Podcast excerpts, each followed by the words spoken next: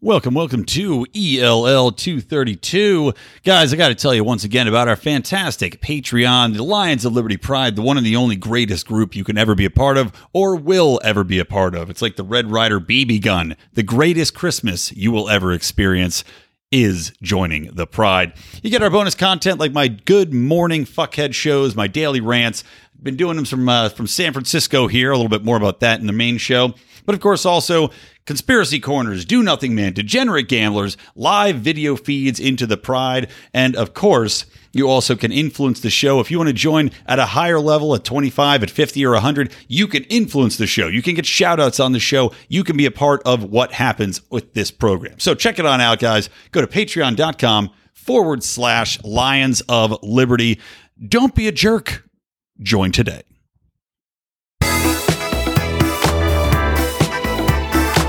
Welcome to Electric Liberty Land here on the Lions of Liberty podcast, your weekly shot of culture, comedy, and liberty with your host, Brian McWilliams. What is up, everybody? Welcome to Electric Liberty Land. And don't you worry, little turtle doves. Big Papa Brian, he's not going to charge you those Hennessy prices like Hunter Biden wants to do. No, I got you just on the regular old, good old fashioned Liberty pricing here. That much is assured.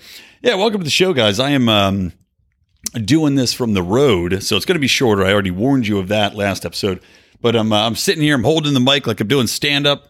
So hopefully my volume doesn't fluctuate too much here and doesn't pop too much because I don't have my mic stand on me. But fortunately for me, I've been gifted out of the blue by the gods, the smiling gods that have finally decided to favor their number one son, Brian McWilliams, with some news that is just so delightful, so hilarious. Now, this news, if you didn't get my reference to Hennessy, centers around the Bidens, the family that can't help but fuck up, including old senile Joe, who, of course, just gave a speech about the Tulsa massacre that happened. Of course, the horrible, uh, horrible instance of racial hate in our past and the anniversary of which was this past week. Actually, I may have been a couple days ago. Might have been over the weekend. Actually, I'm not sure the exact date. But Joe Biden goes out there, gives a speech, right, and then in the middle of the speech pulls a Joe Biden, just loses his place. He's talking about black entrepreneurs. He's like, you know, these black entrepreneurs, they they got they got great ideas, man. You know, except they they have great ideas, but they don't have lawyers. They don't have accountants but it doesn't mean they don't have great ideas. Like, what the fuck are you talking about? They don't have lawyers. They don't have accountants.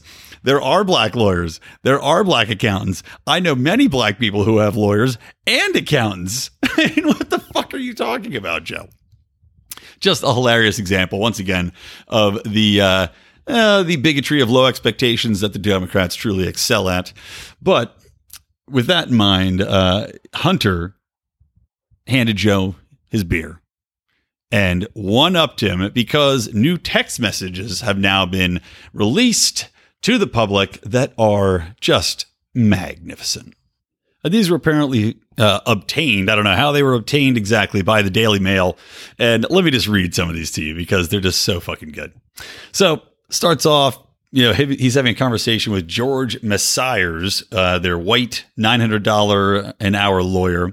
And uh, Hunter says, Oh, yeah, yeah. How much do I owe you? Because N word, you better not be charging me Hennessy rates. To which his lawyer responds, that made me snarf my coffee. He says, I just made that phrase up, by the way. I should have had your lineage. Clever son of a gun, says the lawyer. It's wasted on you, says Hunter. Apparently you do.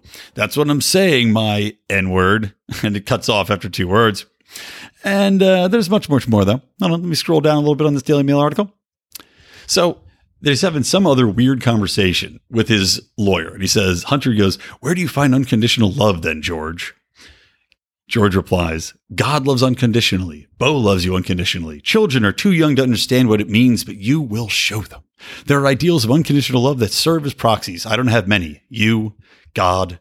And then Hunter replies, Oh my God, N word, did you just use a, fi- did you, did you, did you just a fictional, sorry, Hunter writes not so good, despite the fact that he is a professor of, uh, what, fake news at some jerk off college. OMG N word, did you just a fictional character from the imagination of the collective frightened and my dead brother's unconditional love is what I should rely on, and my kids aren't children, George. That sentence makes no fucking sense. His lawyer responds, My parents' love was conditioned. Hunter responds, My penis, as of late, has been unconditional. George says, That's why we are searching. Hunter replies, For my penis. Now, that is kind of funny. I'm not going to give it credit. and then George says, And we will always be searching. Hunter replies, It's a big penis, George. They always find it. Now, of course, I have to think that Hunter's referring to the crack whores he regularly hires that find his penis because of the money he's giving them. And then Hunter goes on to say, I only love you because you're black. So there's done that. Anyway, it goes on and on. There's also an exchange from a picture that shows a hug between Joe Biden and Barack Obama. Joe Biden's leading in. He goes, Can I just do it just this once, Barack? And Barack says, Okay. He goes, Barack, you my nigga. So this is this is basically what this come out. Now, this couldn't come at a better time for all of us, for all of our enjoyment. It couldn't come at a better time for, again, the Democratic establishment to be exposed as just a bunch of fucking hypocrites. You know, this critical race theory bullshit that they're pushing, they don't believe a word of it. It's just a means for them to take power. It's a means for them to censor the people that they want to censor, to push through Marxist ideologies, to indoctrinate students into a collective way of thinking, a nanny state government. They don't give a fuck about black people. They don't give a fuck about minorities. I mean, how obvious is it? Who would have thought, right? This guy, this white dude that was brought up with the absolute privilege that only a child of a senator could have, a drug addled maniac who had been gifted jobs on oil boards, has been gifted teaching jobs, has been given literally everything in his life. Who would have thought that he would use such language? Now, look, I'm not one to say that you can't joke around. I'm not one to say that I don't, you know, I have friends that have used the N word in this context, and it's with the A on the end. It's not the hard R, right? But my point isn't that this is a joke. My point isn't that we should cancel Hunter Biden. That's not what I'm saying. I'm just saying the hypocrisy runs so fucking deep here that that's the delight. That's the cherry on the sundae here for me. And I can't wait to see how they're going to try to tiptoe around it or just not cover it flat out, right? I'm sure the media will just drop it like a, like it's a, like a dead frog on the side of the highway. That's not a phrase, but I'm making up that phrase just like Hunter made up his phrase. Hennessy in this shit. You know, you're not going to see any questions for Jen Psaki about it, who just went on with Brian Stelter and did the most ridiculous, cringy fucking little. I mean, this. Speaking of toads dead on the side of the road, Brian Stelter talking to Jen Psaki was embarrassing. He didn't ask her any hard questions. He just was gooing and guying and cooing over this fucking chick because, and this is the man who's supposed to be supposedly policing, right? Policing the media talking to the press secretary whose job it is to lie. Press secretaries are liars. That's what they're paid to do. They're paid to spin. They're paid to obfuscate. They're paid to tell you nothing but lies because the government doesn't want you to know the truth. Why would they? So he's sitting there just oohing and eyeing, just like Fauci when he went on MSNBC and they didn't ask him a single goddamn question about his emails, didn't ask him a single thing about the masks, didn't ask him a single thing about him talking to the people about lab leaks, the Chinese guy thanking him for dismissing the lab theory, the other uh, guy that was involved in the lab, the funding of the lab, trying to cover this up and trying to push it under the fucking bed. It's just amazing. It's just amazing. But then you see, coming full circle, what goes on behind the scenes yeah, just just dropping racial slurs like it's no big deal. To your lawyer, by the way. To your lawyer. It's just it's too delicious. And you know, I'm sure somebody will eventually have the balls to ask Hunter about this. And I can't wait to see what his comment is. Hunter Biden, when reached for commentary, replied, My nigga, that's Russian disinformation. How funny would that be? Uh, can we start calling Hunter by Den word? Like Hunter by slash N word because I think we should by Den word. Anyway, I'm off my game a little bit here, guys. I'm recording in a hotel. I'm trying to be a little quiet. You know, I'm in a San Francisco hotel here, so I'm trying not to yell too loudly as people walk around and uh, and upset them. But it's just uh, fucking amazing, man. So, a couple more things I want to talk about here too while we're chatting today. Um, you know, I was talking about censorship. I was talking about the application of critical race theory and all these other platforms that are used to silence any opposition while indoctrinating the masses. Joe Biden's Department of Justice, right? Joe Biden himself has already talked about red flag laws, what he wants to do to curb gun violence and all this shit. And I had warned you before about Barack Obama using this same tactic or threatening to in regards to red flag laws and trying to tie them in with healthcare, trying to tie them in with, you know, a doctor, a teacher, a spouse, uh, a loved one, um, you know, a parent, whoever it might be. And I'm sure the Biden administration and the powers that be will throw a very, very wide net. Your drug dealer maybe can turn you in for a red flag violation. And of course, by red flags, we're talking about laws which will be put into place that give the government the power to take away your guns based upon a report from who the fuck knows. Again, like I said, could be virtually anybody, and I'm sure they'll throw a very wide net about it, saying that they view you as mentally unstable or dangerous, or you've been acting weird, or maybe you've been drinking too much, or maybe you haven't been drinking enough and you got the shakes, whatever it is. But they're going to say, you know, this person shouldn't be trusted with guns. And if you don't think this is going to be used like in a far ranging application, let's not forget too that they used smoking weed as a reason to take away people's guns. And I doubt that people have been given their guns back, even where it's been legalized. We know this is going to be applied liberally to go after people like, for example, any of the militias that exist. Like, for example, anybody that has a search history or has been found to have been discussing, you know, politically riotous topics like the insurrection. But more so, I'm thinking about the recent illustrations we've seen in social media censorship, right? Looking at Facebook, looking at Twitter, looking at YouTube, how they reacted to what they called disinformation or misinformation about the virus.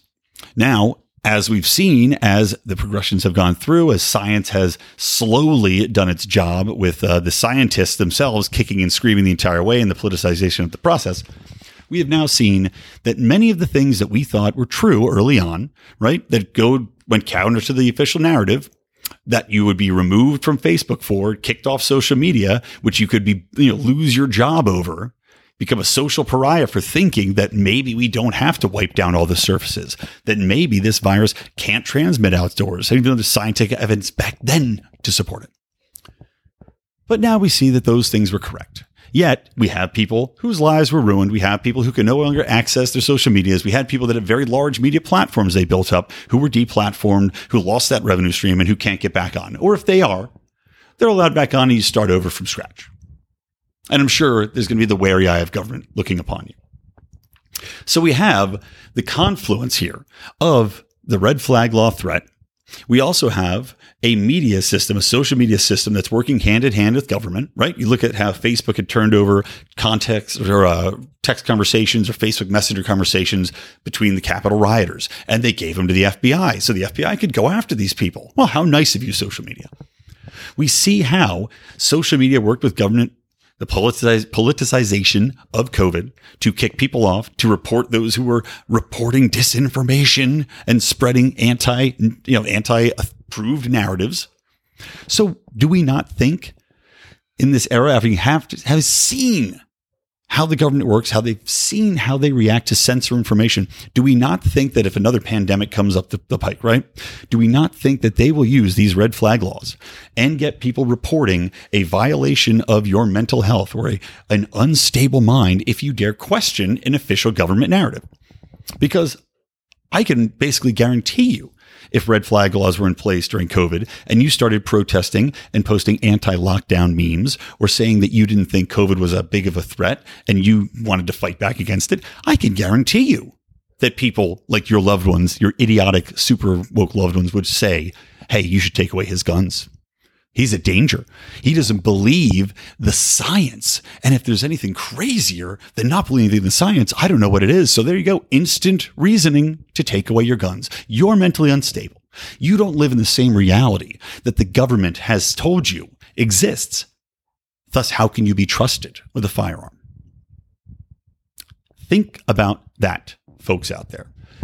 And as you do think about that, I got to tell you guys about a podcast I absolutely fucking love. It is called Burnin' Daylight, and it is by our good buddy here, Matt McKinley. He was a supporter of ours, a longtime listener of ours. And I remember in the early episodes, he had sent me some of the, his podcasts, and He's literally recording them on the back of a horse. He is a cowboy, a literal cowboy out in Nevada, and uh, it's just fun as hell to listen to man. Just cowboy banter. It's like it's not all political, by the way. You know, he gets into politics. He is obviously uh, very strident libertarian, but it's just cowboys shooting the shit, and it is fascinating being a fly on the side of that horse, just listening to cowboys talk to shit. So check that out, guys. Again, Burning Daylight anywhere you download your podcasts, uh, and uh, Matt's a great guy, so follow him on Twitter as well.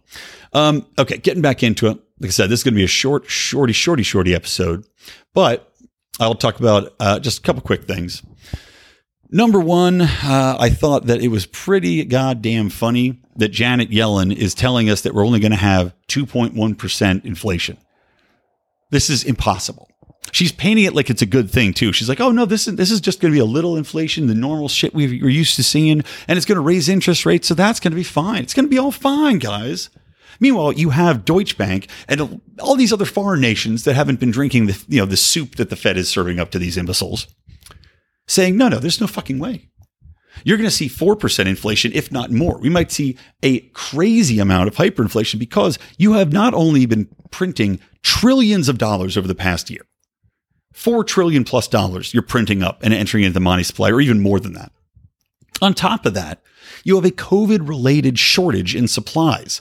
So now you're going to have prices skyrocketing because you're going to have far more demand than there are goods, on top of devaluing everybody's money from pumping it into the money supply. And yet we're being told that this is a universal good, that, the, that inflation's fine, that everything's going to be just all right. I mean, you know, I famously, and I regret this now, had said, well, we should get away from Fed messaging in the near, in the interim, right? The near interim term. And that now throw that out the window. I'm 100% wrong.